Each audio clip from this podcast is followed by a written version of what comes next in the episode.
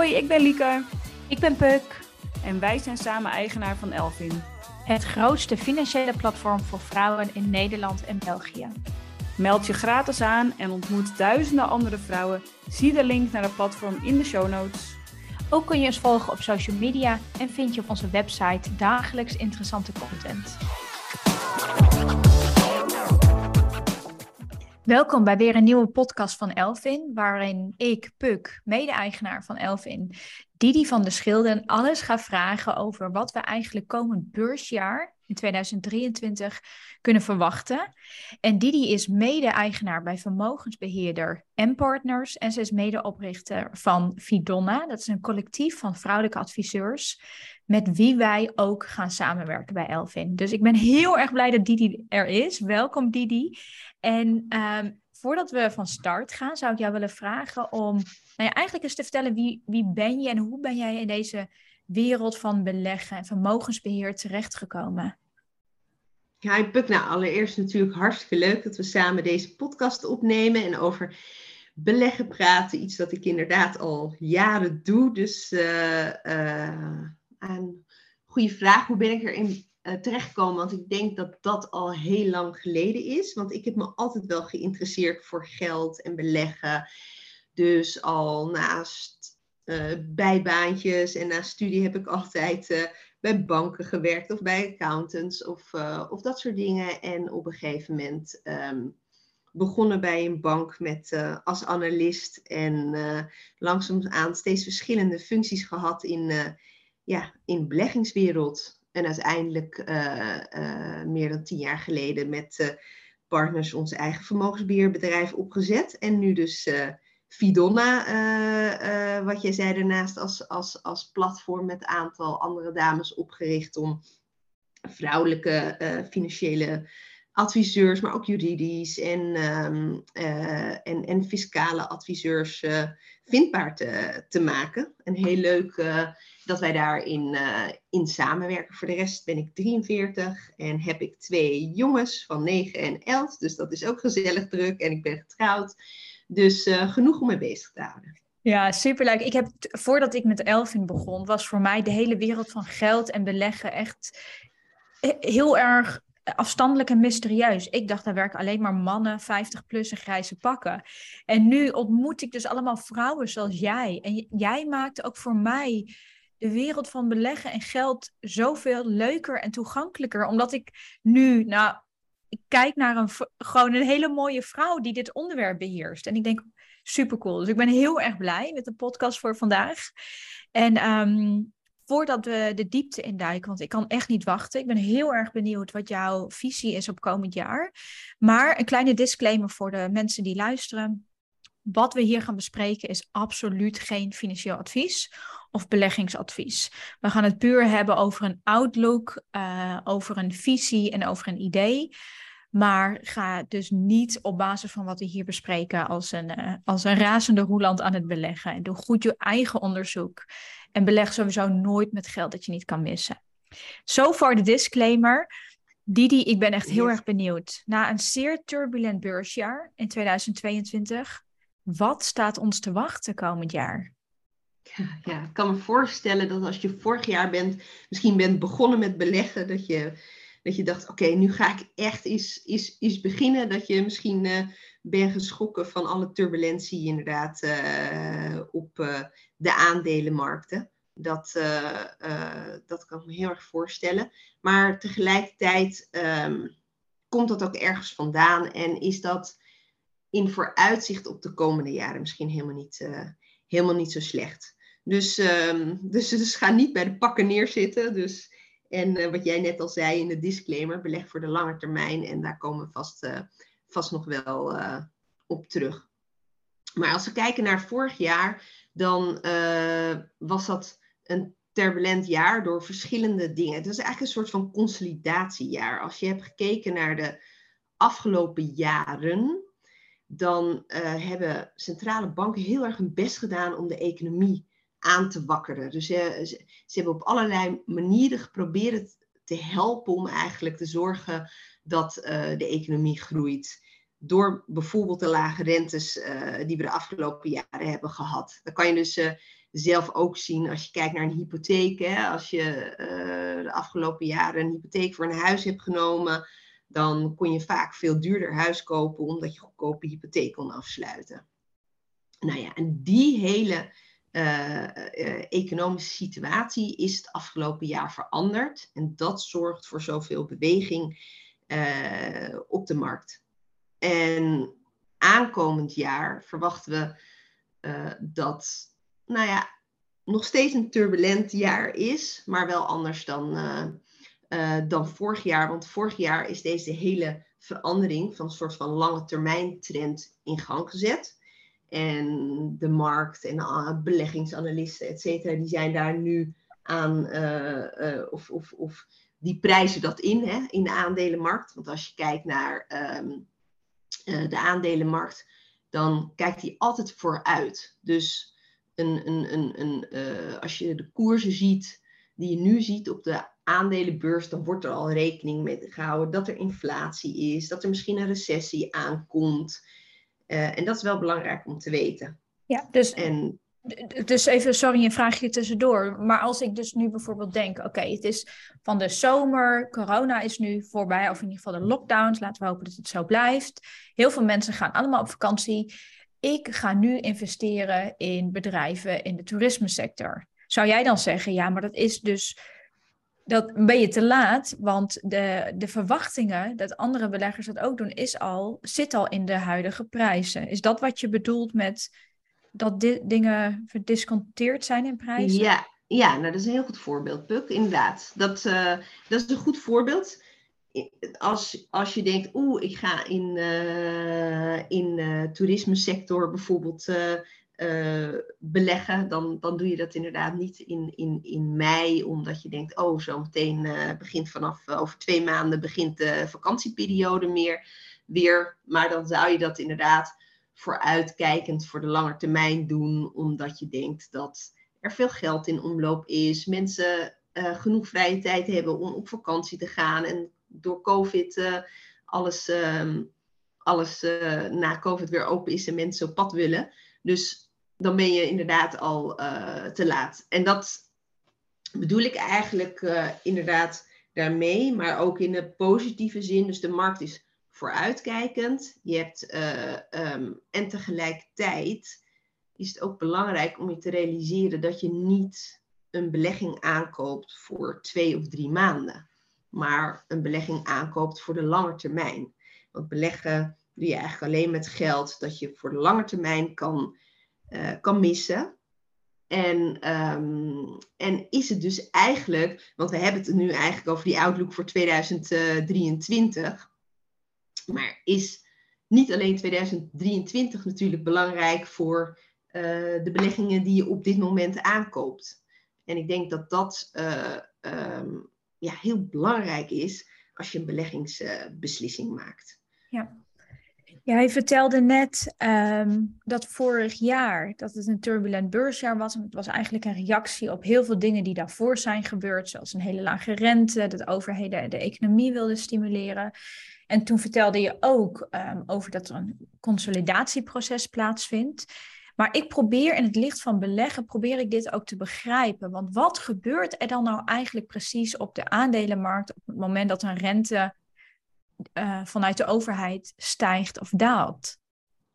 Ja, nee, inderdaad, als je kijkt naar uh, uh, die rentestijgingen, die komen eigenlijk voort uit dat de inflatie flink omhoog ging. Dus, dus, dus alle producten die zijn duurder geworden en um, nou, je hebt al voordat Poetin Oekraïne inviel, begon al uh, dat je inflatie kreeg. Dat had ook te maken natuurlijk met nadat nou, COVID iedereen weer dingen wilde doen en op pad ging. En er waren geen genoeg producten eigenlijk om aan de vraag te voldoen. En daarna heb je nog enorme stijgende gas- en voedselprijzen gekregen, waardoor uh, de inflatie uh, enorm omhoog ging. Nou, om dat te bestrijden, zeggen centrale banken, dan doen we de rentes omhoog, want dan is er wat minder vraag en uh, zijn er altern andere alternatieven. En dat is eigenlijk het grootste wat het afgelopen jaar uh, is veranderd. Dus als je kijkt naar uh, de, nou, in, in beleggingswereld zeiden ze afgelopen jaren was TINA. TINA staat voor There is no alternative. Dus eigenlijk, je kon je geld niet op een spaarrekening zetten, want dan krijg je toch geen rente op. Als je een obligatie koopt, wat een lening is, waar je een, een stukje rente voor terugkrijgt, dan krijg je daar bijna geen rente voor terug. Uh, dus dat was ook niet interessant. Dus eigenlijk dacht iedereen het afgelopen jaar: oh, wat moet ik met mijn geld? Ik stop het maar in de aandelenmarkt, of misschien in crypto's, of, of in vastgoed. Maar iedereen ging er enorm mee uh, beleggen. En als rentes stijgen, dan verandert dat enorm. Uh, want ten eerste is er weer een alternatief. Zo als je naar de komende jaren kijkt, en dat is dus het positieve eigenlijk van de komende jaren, zijn er weer meer mogelijkheden om verschillende dingen te doen met je geld. Want je kan zeggen, oh, op een gegeven moment ik zet weer wat op een spaarrekening of ik koop obligaties. Um, dus de markt verandert, want het is niet meer zo dat het alleen maar naar aandelen toe gaat. En daarnaast eh, wordt het, eh, het, risico dat een belegger wil nemen ook anders als de markt onzekerder is. Dus het is dat de rente stijgen, de inflatie hoog is, dat mensen onzeker zijn of er een recessie komt of niet. En als dat gebeurt, dan um, willen beleggers wat meer zekerheid. En de afgelopen jaren heb je gezien dat de markt eigenlijk, je kunt die eigenlijk opsplitsen in twee delen. En één gedeelte van de markt is de groeimarkt, uh, of groeiaandelen. En dat zijn eigenlijk aandelen die duur zijn. Dus als je die aankoopt, uh, zijn ze heel erg duur ten opzichte van de winst dat het bedrijf maakt. Maar dat is wel voor een reden, want die bedrijven, er is een hoge verwachting van die bedrijven. Hè. Je hebt de afgelopen jaren Netflix, Tesla's, dat soort bedrijven gehad. Waar je verwacht van, oh, die gaan de komende jaren zoveel abonnementen verkopen, auto's, et. Dat ik bereid ben om een hele hoge prijs te betalen voor dat aandeel. Nou ja, dat heeft te maken met dat er zoveel geld was in de markt en dat iedereen risico wilde nemen en dat die bedrijven ook weer goedkoop konden lenen. Dus er zijn allerlei redenen geweest waarom dat soort bedrijven enorm duur werden. Maar als de markt verandert en er is meer onzekerheid, dan hebben beleggers liever dat ze ehm, een bedrijf hebben die wat goedkoper is. Dus waar ze niet zo heel veel uh, um, ja, risico nemen met dat toekomstige winst van het bedrijf heel goed moet zijn. En, uh, en daarnaast vinden beleggers het dan ook fijner om een soort van steady verwachte winstverwachting of, of cashflow van een uh, bedrijf te hebben. Dus gaan, gaat men weer wat kijken naar iets saaiere bedrijven, bedrijven die wat goedkoper zijn, misschien wat dividend uitkeren. Dus je, dus het is een hele verandering in de markt uh, gaande. En dat heb je vorig jaar gezien, want al de hele dure aandelen, die zijn eigenlijk um, ja, uh, enorm gecorrigeerd. Dus, uh, dus die, die hebben veel koersverlies gehad. En dat betekent dus niet dat dat slechte bedrijven zijn. Hè? Dus, dus um, die waren gewoon te duur voor, voor wat het bedrijf doet. Maar het bedrijf is nog steeds hetzelfde bedrijf. Doet het nog steeds uh, misschien even goed of niet, hè, dat, dat, ligt aan het bedrijf. Maar het gaat er meer om dat die koers niet meer paste bij, um, bij de bedrijfsresultaten. En dat heb je de afgelopen jaren gezien. Oké, okay, sorry, ik, ik heb een vraagje, want uh, ik ben super benieuwd. Ik heb hier ook heel erg veel vragen over, maar even terug op wat je net zei. Je zei bedrijven die dan duur zijn, nu de tijd verandert. Dus mensen willen bedrijven die wat goedkoper zijn. Hoe weet je of een aandeel duur of goedkoop is? Ja, dat is een goede vraag. Want ik denk ook dat je met beleggen het jezelf ook niet uh, uh, te moeilijk uh, moet maken. Je kan ja. bijvoorbeeld naar de um, koers-winstverhouding kijken. Ja. Dus dat is de verhouding tussen de koers van het aandeel en de winst per aandeel. dus eigenlijk een heel simpel sommetje, want je deelt de winst van een aandeel door de koers van een aandeel. En um, daarmee kan je kijken, oh, betaal ik nou heel veel voor de toekomstige winsten die verwacht worden of niet? Alleen, um, ik zou het eigenlijk simpeler maken, want als je dat gaat doen, dan is het wel belangrijk om te weten uh, dat je dat per sector bekijkt of uh, wat in het verleden uh, de koers-winstverhouding van zo'n bedrijf is geweest. Dus, dus je kan wel zeggen van, oh, dit lijkt duur, maar als het altijd zo duur is geweest, dan is er misschien een reden voor. Dus het is, het is ook niet zo dat dat heel makkelijk is.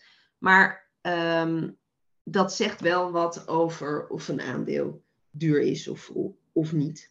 Kijk, ik, is, er, is, er, is er hier één maatstaf voor? Of zeg je dat het heeft dus echt met sectoren en, en dergelijke te maken? Ik heb namelijk wel, het is een beetje een retorische vraag. Ik heb namelijk wel eens gelezen dat um, een, uh, een koers-winstverhouding van 15 reëel is.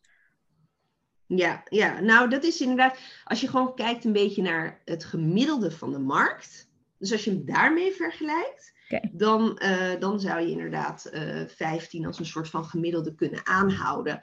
Maar het is wel zo dat, dat uh, het per sector nog verschillend is en dat het gemiddeld is. Kijk, wat nu wel interessant is, is um, dat omdat je een gedeelte van de markt hebt gehad dat heel duur is geworden. En als jij net zei, het gemiddelde van de 15 en dat je uh, in 2021 uh, koerswinstverhoudingen van 80 of zoiets dergelijks hebt gezien, dan, dan kun je je wel voorstellen, oh, ik neem daar veel risico. Dat is wel ten opzichte van de beurs is dat wel heel erg, heel erg duur.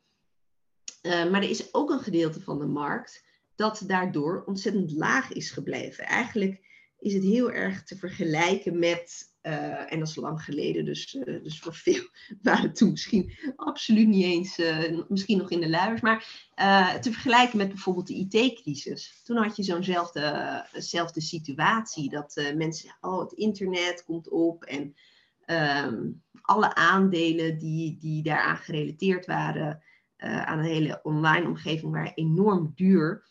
Maar niemand die uh, meer de uh, supermarktketens uh, ging, kopen, de, de Ahold en de Johnson Johnson, et cetera. Dus toen had je een beetje zo'nzelfde situatie, dat één gedeelte van de markt heel erg duur was en één gedeelte van de markt heel goedkoop. En dat zien we nu ook. En eigenlijk zou je kunnen zeggen dat um, wat er ook gebeurt in de markt, als je historisch kijkt, dus het maakt niet zoveel uit of je nou uh, per aandeel iets enorm gaat, een studie per aandeel gaat doen. Maar markten normaliseren zich altijd. Want een markt is uiteindelijk gewoon vraag en aanbod. En, en betekent dus dat dat goedkope gedeelte van de markt nu nog steeds erg goedkoop is. En als dat normaliseert, en dat zie je dus nu, want dat doet het nu relatief beter het afgelopen jaar. Um, ja, dan komt dat weer terug naar zijn gemiddelde. En iets dat heel erg duur is, komt ook weer terug naar zijn gemiddelde. Dus, dus uh, neemt dan weer af in, uh, in rendement. Uh, dus je zou kunnen zeggen, oh, ik ga het helemaal per aandeel bekijken en wat moet ik doen? Maar um, je kan ook zeggen, oh, ik koop gewoon het hele gedeelte van de markt aan via een index dat op het moment goedkoop is. Wat, wat bijvoorbeeld uh, wat value beleggen heet. Ja. En, um, en op die manier hoef je niet per aandeel helemaal te gaan kijken, oh is dit wel of niet uh, interessant. Want daar zijn allerlei verschillende factoren natuurlijk allemaal bij uh, die daarbij meespelen. Oké, okay, en nu zeg je iets wat ik super interessant vind. Je zegt namelijk value beleggen. Nou, dat heb ik vaker gehoord. Kun je daar iets meer over vertellen, wat dat precies is? Ja, ja nou kijk, als je, als je dus uh, uh, naar de markt kijkt, dan zei ik al, je kan hem eigenlijk in tweeën verdelen. Dus als je een hele index hebt hè, van, van aandelen, of het nou de Amerikaanse index is, zoals de S&P 500 of de AIX. Mag ik nog, sorry, mag ja. nog één ding vragen voordat we verder gaan? Wat, wat bedoel je yes. met een index? Ja, dus dat is, uh, dus als je wilt kijken hoe aandelen doen, dan zijn ze altijd op een beurs genoteerd. En uh, in Nederland is dat bijvoorbeeld de AEX. En uh, daaronder zie je allemaal verschillende aandelen staan die in Nederland uh, daarop staan. van een Shell tot een Unilever, tot nou, noem, maar, noem maar op. En zo heb je in elk land zo'n beurs. En als we kijken naar hoe doet zo'n zo'n aandelenbeurs in een bepaald land, dan spreken we vaak over een, over een index. Okay. En, uh, um, nou ja, en, en dan kan je een beetje in algemeen kijken. Dus als je de S&P 500 neemt, 500 grootste bedrijven in Amerika, die beursgenoteerd zijn, dan heb je een hele index van 500 bedrijven die je kan ja, vergelijken met elkaar en elke dag kan zien hoe die aandelen op en neer bewegen en, en, en de koersen daarvan zien. En zo'n ja, wat jij al zei, jij zei gemiddeld, is gemiddeld een koerswinstverhouding 15. Nou ja, dat is dus ook een gemiddelde van zo'n hele index. Dus um, of het 15 of 17 is, maar in ieder geval, uh, um, uh, dat is een index. En daardoor heb je natuurlijk nu ook heel veel indexproducten. Dat ze gewoon zeggen, oké, je kan gewoon een mandje kopen van die hele index. Dus dan heb je uh, alle aandelen die op, in zo'n index zitten, beleg je een beetje in. En dat, uh, uh, dat is de index. Nou ja, die bestaat uit zoveel aandelen dat je daar weer kan een, een, verdeling in kan maken. De aandelen die duur zijn, dus die hebben een hoge koers ten opzichte van de winsten die ze maken of de winstverwachting. En een gedeelte van de markt dat goedkoop is. En dat gedeelte van de markt dat goedkoop is, dat is eigenlijk het, het value gedeelte. Eh, van, van de markt. Okay.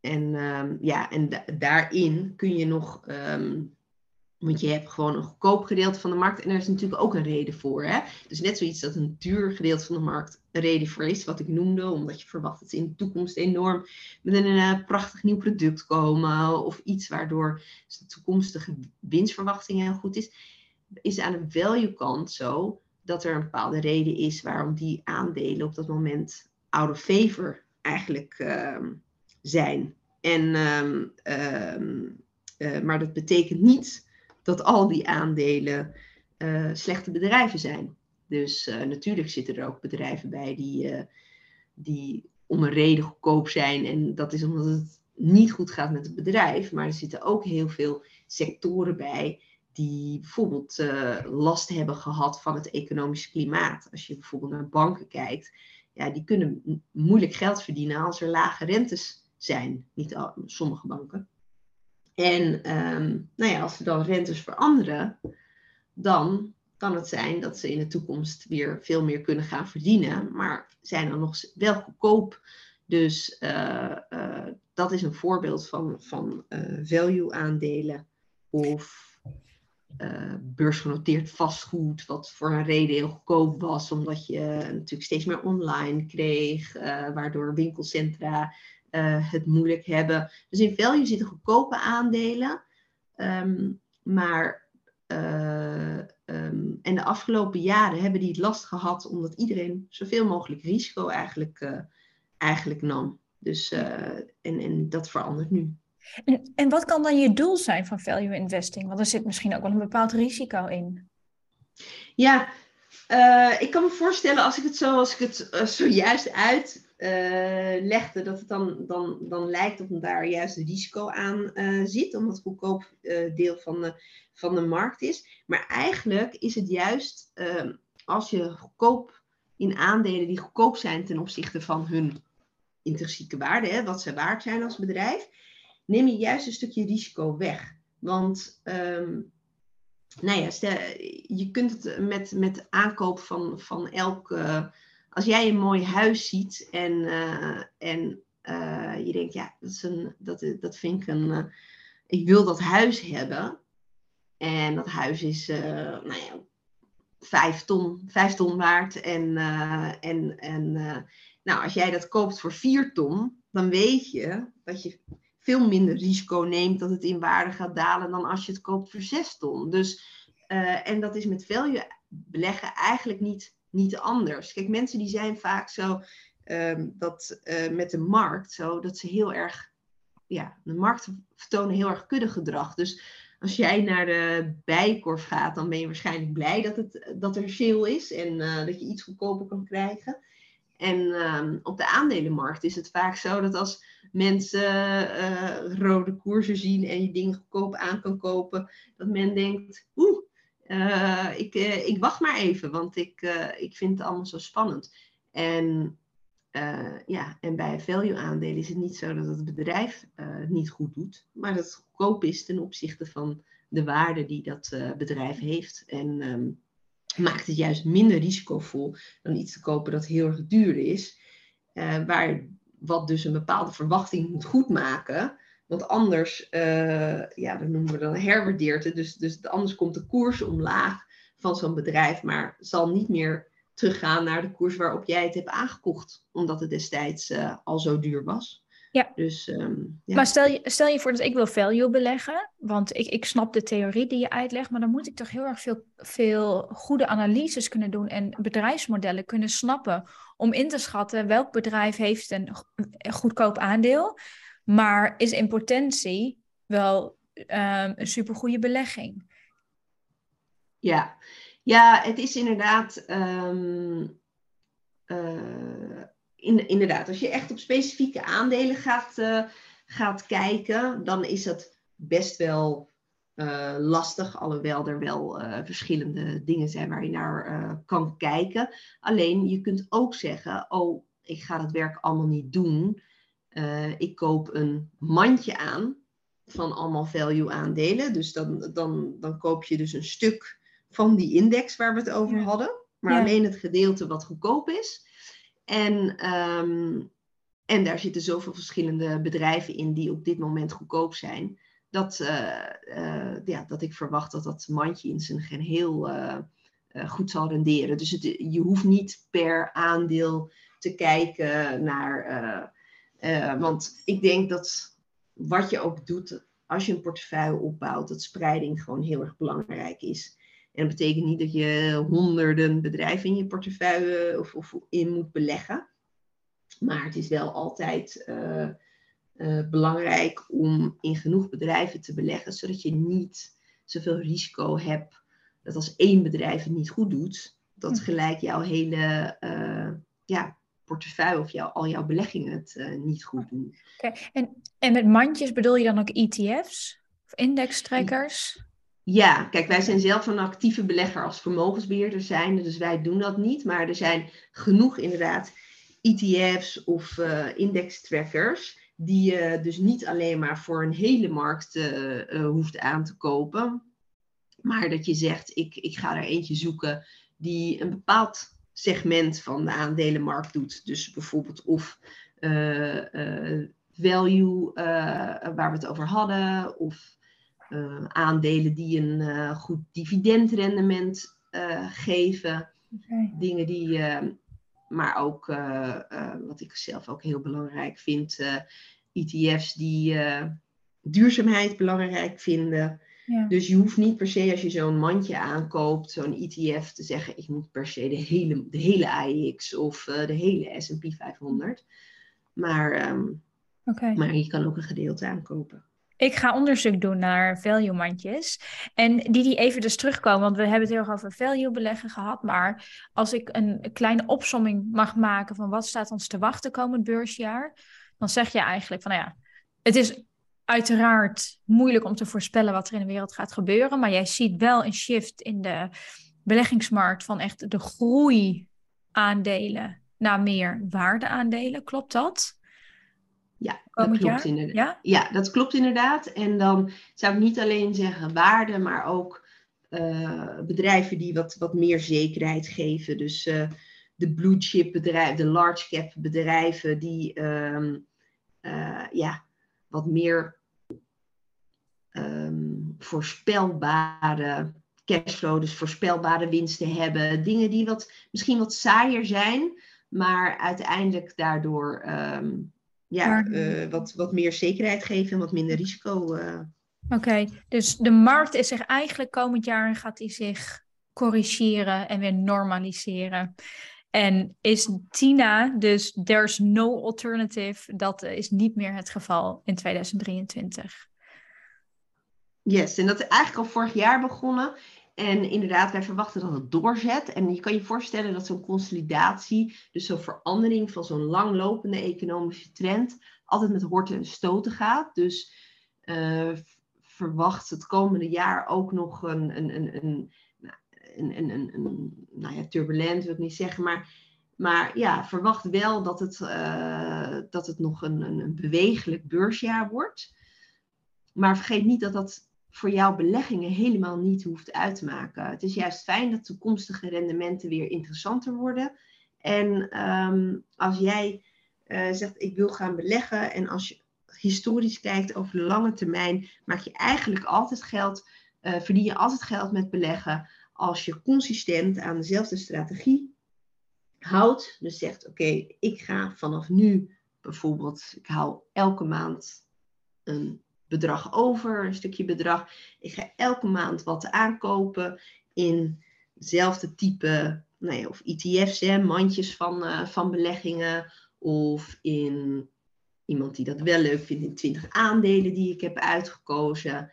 En als je dat gewoon volhoudt en dat lange termijn consistent maand tot maand doet, dan, um, ja, dan, dan is er goede verwachting dat je geld rendeert. Dus, dus, dus ga niet uh, denken van, oh, ik heb deze strategie gekozen en nu, nu gaat alles naar beneden. Want je verliest natuurlijk het meeste geld als je, als je continu denkt, oh, nu gaat alles naar beneden, ik ga weer verkopen. En uh, dan, dan neem je je verlies. Dus um, uh, de komende jaren is best interessant juist om een portefeuille op te bouwen als dingen goedkoop zijn. Ja, dus eigenlijk, eigenlijk om heel eerlijk te zijn, als ik wil beleggen voor de lange termijn, laten we zeggen 10, 15, 20 jaar, dan maakt het ook niet zo heel erg gek veel uit wat er komend jaar gaat gebeuren. Nee, nou, dat is, dat is wel inderdaad een goede, goede opsomming. Als je een lange termijn belegger bent, wat ook het verstandigste is bij beleggen, dan is het gewoon belangrijk dat je in de markt uh, uh, belegd bent. Dus in, in, uh, belegd bent, ongeacht wat voor economische situatie er is. En als je over tijd gewoon steeds een beetje kan bijbeleggen, waardoor je ook de aankoopmomenten spreidt, dan. Um, ja, dan is dat altijd fijn voor je lange termijn uh, rendement. Dus, uh, en ik denk dat dat, dat Tina, dat dat dus niet meer zo is. Hè? Dat je alleen maar kan kiezen voor uh, risicovolle aandelen, et cetera. Maar dat je weer gewoon um, wat minder risico kan nemen en wel wat rendement kan, kan maken. Dus een keuze maakt van, oh, ik uh, doe een stukje in aandelen bijvoorbeeld in die aandelen die nu nog heel goedkoop zijn in de markt, uh, zoals value aandelen, en die waarschijnlijk weer normaliseren. Maar ik kijk op een gegeven moment ook weer, is misschien nu nog te vroeg, maar uh, naar obligaties, omdat ik daar weer een, uh, een beetje rente kan krijgen. En ik hou het op een spaarrekening. Of de, ja. ja en, dus, dus je kan weer eigenlijk een mooie beleggingsportefeuille opbouwen die voor de komende jaren rendement oplevert. En dat, uh, ja, dat is natuurlijk hartstikke fijn. Nou, super. Super, dankjewel Didi. Ik ga hem afsluiten bij deze. Ik ga in de show notes ga ik nog informatie delen over Vidonna. Als mensen op zoek zijn naar persoonlijk um, advies vanuit jullie aangesloten adviseurs. Ik wil je heel erg bedanken en ik heb heel erg veel zin in het komende beursjaar. Ik ben heel erg benieuwd. Jij ook bedankt, Puk. En als er gedurende het jaar vragen zijn, dan uh, weet je me te vinden. Ik weet je te vinden. Doei doeg! Yes, doei doeg! Wil je ook slimme dingen doen met je geld en koersen richting financiële onafhankelijkheid? Sluit je aan bij Elvin. Duizenden vrouwen gingen jou voor en leerden inzicht krijgen en beleggen, gingen aan de slag met hun pensioen en wisten eindelijk die salarisverhoging te onderhandelen. Ga naar www.thisiselvin.com en meld je aan bij onze gratis community.